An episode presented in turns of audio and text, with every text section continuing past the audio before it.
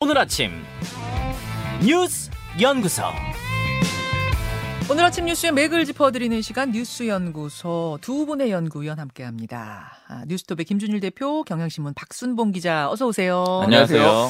예, 에, 지금 정치권의 모든 이슈가 한 곳으로 모이고 있습니다, 박 기자. 네. 1년 만에 대선 자금 수사로. 지금 이제 어제 그제의 상황부터 좀 정리를 해보면은요. 김용 민주연구원 부원장이 체포가 됐습니다. 그리고 검찰이 민주당의 중앙 당사를 압수수색 시도를 했었고요. 이건 예. 저지가 됐습니다. 그리고 나서 어제 상황들이 좀 이어진 건데요. 일단 아까 전해 주셨듯이 오늘 아침에 김용 부원장에 대해서 검찰이 구속영장을 청구를 했습니다. 예. 어제 상황 좀 두 가지로 쪼개서 먼저 볼게요. 국회 상황하고 수사 상황 두 개로 나눠 볼 수가 있는데요. 일단 먼저 국회 상황 요약해 보면은요. 민주당이 어제 아침까지는 국감 자체를 보이콧하려고 하는 그런 움직임도 있었습니다. 예. 근데 이제 검찰과의 대치가 휴전 상태로 넘어갔잖아요. 음. 그래서 뭐 검찰이 아직 포기한 건 아닙니다. 다시 압수수색 하겠다라고 예고를 한 상태고요. 그렇지만 이런 상황이기 때문에 민주당은 일단 국감에는 참여를 하겠다. 이렇게 판단을 한 배경에는 아무래도 국감은 야당이 주인공이다. 뭐 음. 놓칠 수 없는 기회다. 이런 것들이 반영이 돼 있습니다. 예. 그래서 전체적으로 국감은 일단 재개를 했는데요. 다만 법사위는 예입니다. 이 법사위가 이 감사 대상으로 하는 게 검찰이잖아요. 그렇죠. 어제 대검찰청 상대로 국감이 예정돼 있었는데 민주당은 이거 못 한다라는 거죠. 음. 요구 조건이 있었어요. 이걸 안 들어주면 법사위 참여 안 하겠다라고 했는데 그 조건들이 대표적으로 윤석열 대통령이 사과해야 되고 사과. 또 이원석 검찰총장 경질해야 된다. 이런 아. 내용들이 포함이 돼 있습니다. 네. 이런 거 요구하는 거를 민주당 의원들이 대통령실 앞에 가서 기자회견도 했습니다. 음. 국민의힘은 법사위 단독으로 하려고 했는데 민주당이 저항을 했고요. 어쨌든 결과적으로는 지금 국민의힘의 김도읍 의원이 법사위원장이거든요. 예, 예. 단독으로 법사위 진행이 됐습니다. 음. 여야는 역시나 공방을 벌였는데요.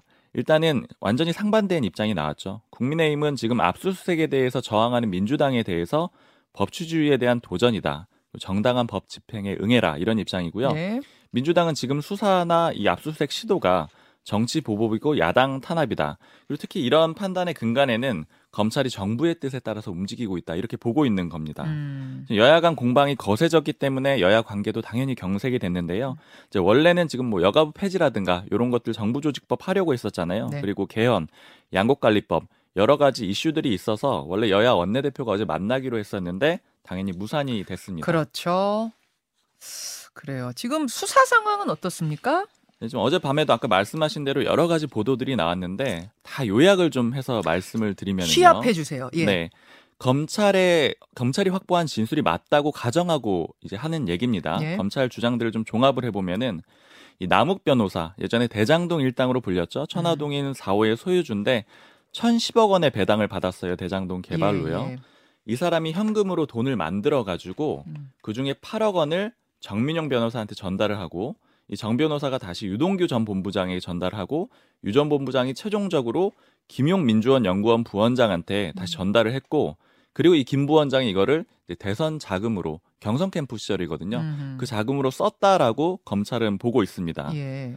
그 일부 보도에서는 유동규 전 본부장이 7억 747 그래서 7억 4,700만 원 이렇게 받았다라고 진술했다라는 보도도 있었거든요. 아, 근데 최종적으로는 지금 검찰은 받은 금액이 8억 4,700만 원으로 추정을 하고 있습니다. 아, 그 지금 뭐 저도 이제 들어오는 보도들을 다 각 언론사들이 각자 취재한 것을 보고 있는데 받았다가 대장동 사건이 돼서 특필 시작 되기 시작하면서 1억을 돌려줬다 이런 보도가 나온 것도 있고 또 한 곳은 2014년, 2017년에도 뒷돈을 받았다 뭐 이런 네. 보도도 있네요. 그럼 앞서서 받았다라는 얘기도 있고요. 일단 크게는 이 김용 부원장이 20억 원을 요구를 했는데 그 중에 일부만 온 거라고 볼 수가 있잖아요. 근데 음. 그거는 중간부터 이 대장동 이슈가 터졌기 때문에 예. 돈 전달을 더 못한 것이다. 이렇게 검찰이 보고 있다는 내용도 같이 있습니다. 그래요. 그런 이야기들이 지금 이제 나오고 있는 상황에서 구속영장은 발부가 됐고 어, 구속이 될지 기각될지 음. 곧 정해지겠죠, 김준일 대표? 이건 뭐 거의 그냥 뭐 구속된다고 봐야 될 것 같아요. 그렇습니까? 예, 이런 뭐 전례를 봤을 때 이런 비슷한 류를 봤을 때 이런 사안에 대해서는 일단은 구속이 돼. 왜냐하면 증거인멸 우려가 분명히 있다라고 법원이 판단하기 때문에 법원은 이런 사안에 대해서는 매우 높은 확률로 어, 구속영장을 발부를 하기 때문에 음. 좀 봐야 될 것 같고요. 조금 그 방금 얘기했던 그 단독 보도들 관련해서 조금 설명을 더 드리면은 예. 그러니까 지금 김용 부원장이 그뭐 당시에는 성남시 의원이었는데 2014년에도 1억 원 정도를 받았다라는 거예요. 다만 이거는 공소 그러니까 검찰의 공소장에 적혀 있거든요. 음, 근데 공소시효가 지났어요. 음. 공소시효가 지났음에도 요거를 얘기를 한 거는 왜 그러냐면은 요게 전체적으로 보면은 대선 자금으로 쓰인다. 아니 대선 자금 선거 자금으로 쓰인다 이런 것들을 그동안에 한 번이 아니라 정황 증거로 쭉 나열을 한 거예요. 2014년이면은 그러면 뭐 지방 선거? 그러니까 이 김용 무려- 같은 경우에는 2010년, 2014년 두 번에 걸쳐서 성남시 의원이 됐고요. 네. 그때 이재명 시장도 마찬가지로 성남시장에 두 번에 돼서 됐잖아요. 네.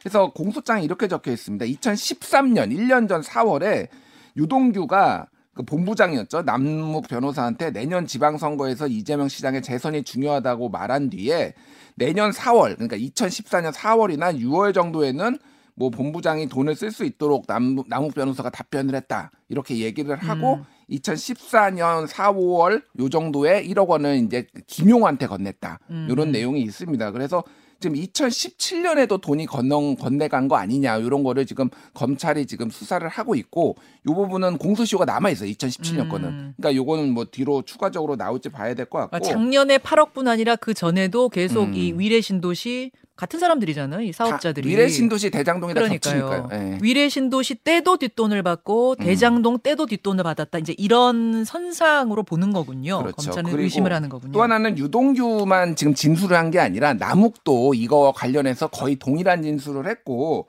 검찰이 특히 남욱 측이 돈을 건넬 때 메모를 다 작성했다라는 거예요. 그러니까 정확하게는 어. 남욱의 관계자인 이모 씨가 예. 관계자가 그 8억 원을 전달을 할 때 언제 어디서 무엇을 했는지 그거를 다 메모를 해- 했는데 그거를 검찰이 확보를 했다. 그러니까 증언과 증거가 있고 증거가 있다. 지금 남욱도 뭐 교정 시설에 있는 거고 유동규 씨도 그런 상태였잖아요. 그럼 음. 따로따로 조사를 받았는데 증언이 그러니까 진술이 일치했다. 이렇게 그렇죠. 이걸 이제 결정적인 증언으로 잡는 거군요. 그리고 노컷뉴스 보도에 따르면은 작년 4월에서 8월까지 지금 돈이 8억 정도가 건네가는 거잖아요. 그때 당시에 남욱이 김만배로부터 한 4억 정도를 받아서 총 50억 원을 현금으로 인출을 했는데 이 돈이 오리무중이다. 음. 요거가 지금 노컷뉴스 보도로 나오고 뭐 아까 전에 얘기했지만은 사실 8억 원을 전달을 했는데 그 중에서 1억 원은 김용이 저기 유동규한테 돌려줬다라는 거예요. 네. 대장동 보도가 나오고 나서 네 네. 뭐 요런 정황까지 지금 있는 상황입니다. 자, 어제 이제 이렇게 이런 상황들이 진행되면서 이재명 대표가 처음으로 여기에 대한 입장을 내놨죠. 네, 그간에 사실 기자들이 어떤 질문을 해도 답을 안 했었거든요. 네. 어제 입장 내놨습니다. 대선 자금 운운하는데 불법 자금은 자금은 1원도 본 일도 쓴 일도 없다 이렇게 얘기를 했고요. 음. 김용 부원장의 결백함을 믿는다라고 얘기를 했습니다. 앞서서도 발언은 안 했지만 트위터에 주로 지지자들한테 보내는 메시지를 보내는데 예. 증언이 좀 조작되고 있다 이런 취지의 글을 공유를 한 바가 있었거든요. 아, 즉 유동규 전 본부장의 진술 자체를 좀 반박하는 그런 입장입니다. 음. 윤석열 대통령도 어제 출근길에 입장을 내놨거든요. 네. 이렇게 얘기를 합니다.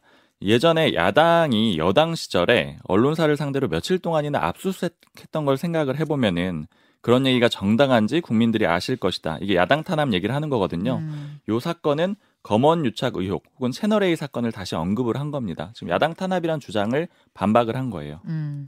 이제 정치권 분위기가 궁금해요. 지금 정치권은 여기에 대해서 특히 민주당 어떤 분위기인가요, 내부가? 표면적으로 보면 더 단결하는 것처럼 보이죠. 일단은 중앙 당사를 압수수색한다라는 거에 대해서는 용납할 수 없다. 이런 분위기는 전반적으로 있는 것 같습니다. 예, 예. 근데 다만 이 사건에 대해서 앞으로 어떻게 대응을 할 거냐 음. 이건 좀 분화되는 것 같아요. 아. 우려가 일단 큰데요. 전체적인 의견들 좀 종합을 해보면 의원들 얘기들인데요. 예. 이게 만약에 개인 비리라면은 민주당이 전체가 나서는 게 맞느냐 예, 이런 고민들이 시작이 된 겁니다. 음. 그러다 보니까 대응이 분리될 수가 있는 거고요. 음. 그리고 이 압수수색을 저지하는 것에 대해서도 고민이 있더라고요. 일단 어. 검찰이 지금 들어오지 않았고 근데 앞으로 또 압수수색을 한다라고 하는 거잖아요. 그렇죠. 그거는 이미 충- 충분히 증거를 숨길 시간이 있음에도 불구하고 그렇게 하겠다라는 거는 결국 민주당에게 방탄 정당이라는 그런 이미지를 심어주는 걸로 검찰의 목표는 충분한 거 아니냐. 즉 이렇게 다 같이 나서는 그림이 오히려 안 좋다. 윤석열 어. 정부가 오히려 이걸 의도한 게 아니냐 이런 식의 분위기가 있습니다. 아하. 그러니까 법원에 지금 이제 영장을 발부받아 가는 것인데 이거를 어디까지 저지할 것이냐 여기에 대한 이제 고민이 있는 거겠네요. 네. 여권 분위기는 어때요? 좀 재밌는 표현을 하나 들었는데 어제 이건 좀 다른 얘기였는데 안철수 의원이 페이스북에다가 네. 이제 전당대회 룰을 바꾸면 안 된다 이런 취지의 글을 올렸습니다. 그러니까 음. 민심 비중 줄이면 안 된다라는 네. 글이죠. 요거를 여권 관계자랑 얘기를 하는데 아니 지금 성전을 치르고 있는데 어. 안철수 의원은 지금 뭘 하고 있는 거냐? 그러니까 지금 지지자들이 다 결집을 해서 어. 이 문제랑 싸우고 있는데 왜 내부 얘기를 하고 있냐? 예. 너무 판단이 안 되는 거 아니냐? 이런 식의 얘기를 하는데 일종의 성전이라는 표현이 나올 정도로 지금 이제 이재명 대표에 대한 그런 어떤 수사에 대해서 그런 평가들이 하나가 있고요. 진짜 강대강이네요, 그럼 지금. 그렇죠. 그리고 이재명 대표의 최종 수사 결과에 대해서 여러 가지 정무적 판단들도 있어요. 그러니까 총선 직전에 나와야지 유리하다. 이건 이제 결과적인 판단들인데 왜냐하면 음. 그 전에 결과가 나와서 예를 들면 좀 빨리 진행이 되면 민주당이 복구할 시간이 있다. 아. 차라리 총선 이제 직전에 내부에서 그런 얘기도 나온다는 네, 거예요. 하는 게 낫다. 어, 수사가 너무 빨리 돼도 안 된다. 막 이런 얘기 나올 정도로. 그냥 예 순수하게 있는 정무적인 판단인 거죠. 자, 이제 정치권 어, 이야기까지 쭉 한번 들여다봤습니다.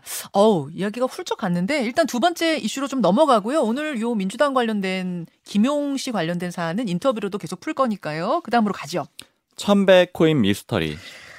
그 어제 압수수색이 있었어요. 네, 경찰이 한커미드 사무실을 압수수색했습니다. 이 한커미드라는 곳은 한글과 컴퓨터 만든 회사예요. 그걸로 네. 더 익숙하실 것 같아요. 음, 왜 압수수색을 했느냐? 일단 목표 자체는 한컴그룹의 김상철 회장이라는 인물이 있는데 이 사람이 코인으로 비자금을 만들었는지 안 만들었는지 그 여부를 알아보려는 거고요.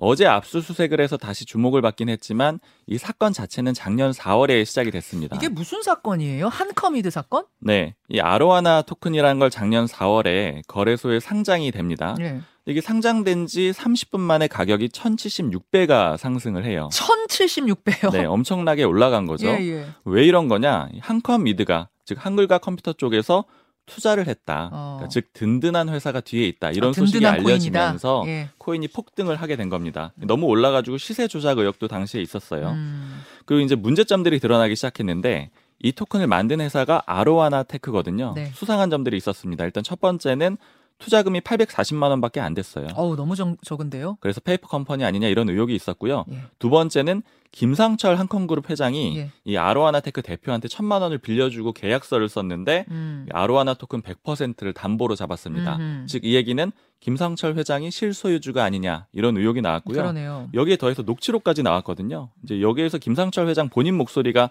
양기대 의원실, 민주당의 양기대 의원실이 확보한 걸 언론사에 제공해서 아예 목소리가 나왔는데 아로와나 소유가 나다 이렇게 이면 계약이 돼 있지 이렇게 물어보는 내용하고 음. 또 우리가 비자금 만들어서 이런 이런 방법으로 해야 돼. 또 그리고 아들이 관리자를 해야 돼. 이런 식으로 지시하는 내용들이 육성으로 공개가 됐습니다. 아, 그럼 정리를 하면 어떻게 되는 거예요? 비자금을 만들려고 페이퍼 컴퍼니를 만든 다음에 그걸 또 주가 조작해서 그 이익까지 같이 먹었다 뭐 이렇게 되는 거예요? 그렇게 지금 경찰은 보고 있는 겁니다.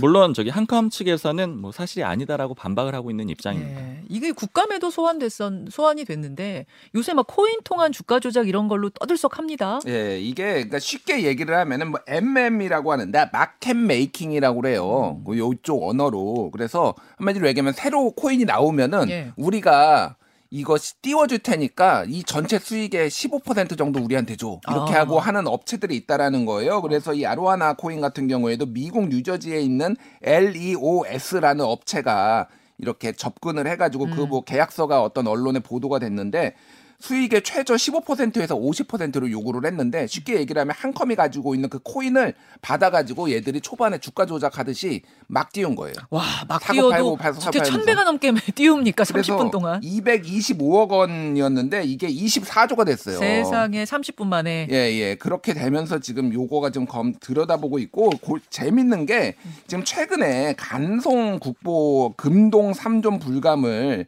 이게 그 매입한 민간인들이 있거든. 25억 원에. 음. 이게 탈중앙 자율화 조직 뭐 헤리티지 DAO인데 이게 지금 여기가 이, 이 주가 조작 아니 코인 조작한 그쪽의 세력들하고도 관련이 있다라는 게 지금 어저께 언론 보도로 나왔어요. 그래서 곳곳에 지금 돈을 지금 쓰고 있다. 예, 이거 주목해 보시고요. 그 박 기자, 네. 영국의 트러스 총리 시, 신임 총리잖아요. 네.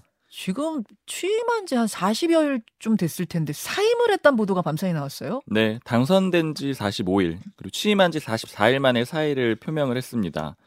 선거 공약 못 지켜서 물러난다 이렇게 밝혔고요. 음. 핵심적인 이유는 문제가 된 건 감세안이었어요. 그러니까 영국이 지금 세수가 줄어들고 있는데 예. 별다른 대책 없이 감세안을 내놨다가 안팎으로 비판을 받습니다. 뭐 음. 대표적으로 바이든 미국 대통령까지도 잘못된 정책이다 이렇게 비판을 했고요. 그러다 보니까 정책은 철회했지만 이 최측근 재무장관도 경질을 하고 또 내무장관도 사임을 하고 음. 또 보수당 내에서도 압박을 받으면서 결국 물러나게 됐습니다. 아, 경제 정책 잘못해서 죄송합니다 하면서 44일 만에 정말 최단기로 총리직을 사임한 트러스 총리 얘기까지 정리하죠. 수고하셨습니다. 감사합니다. 감사합니다.